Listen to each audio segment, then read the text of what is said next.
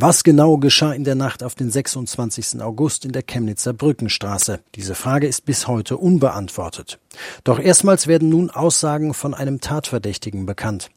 Der Iraker Yusuf A. sitzt seit rund zwei Wochen in Untersuchungshaft in Chemnitz. Am 6. September 2018 bekam Yusuf A. Besuch vom Leiter der Rechtsabteilung der irakischen Botschaft, Saed Per Murat.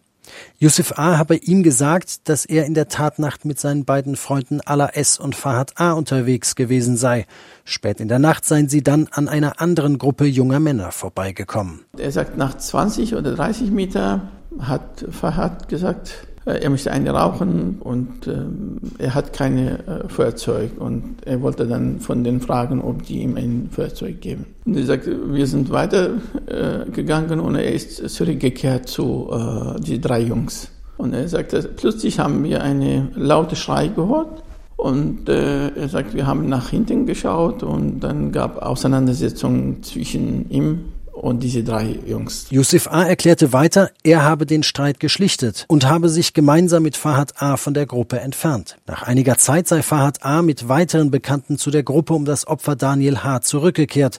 Kurz darauf sei es zur Messerstecherei gekommen. Yusuf A. habe zu diesem Zeitpunkt abseits gestanden. Nach der Messerstecherei habe sein Freund Fahad A. ihm ein blutverschmiertes Messer gezeigt. Kurz darauf seien er und seine Freunde in unterschiedliche Richtungen geflüchtet. Yusuf A. und der ebenfalls inhaftierte Ala S. wurden kurz darauf von der Polizei festgenommen.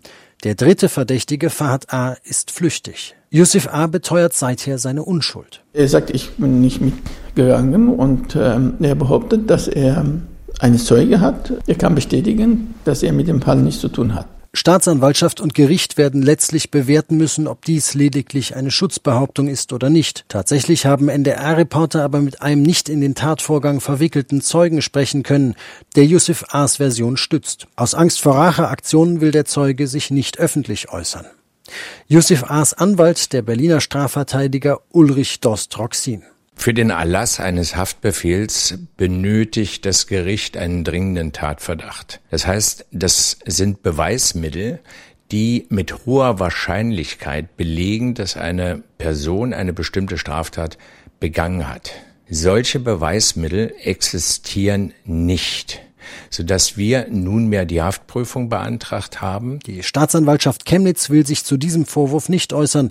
Auf Nachfrage erklärt sie lediglich, dass ein Antrag auf Haftprüfung eingegangen sei. Zeugenaussagen, wie die Gruppe um das Opfer Daniel H. die Tatnacht erlebt hat und welche Rolle Yusuf A. dabei spielte, sind bislang öffentlich nicht bekannt. Was geschah in Chemnitz in der Nacht auf den 26. August?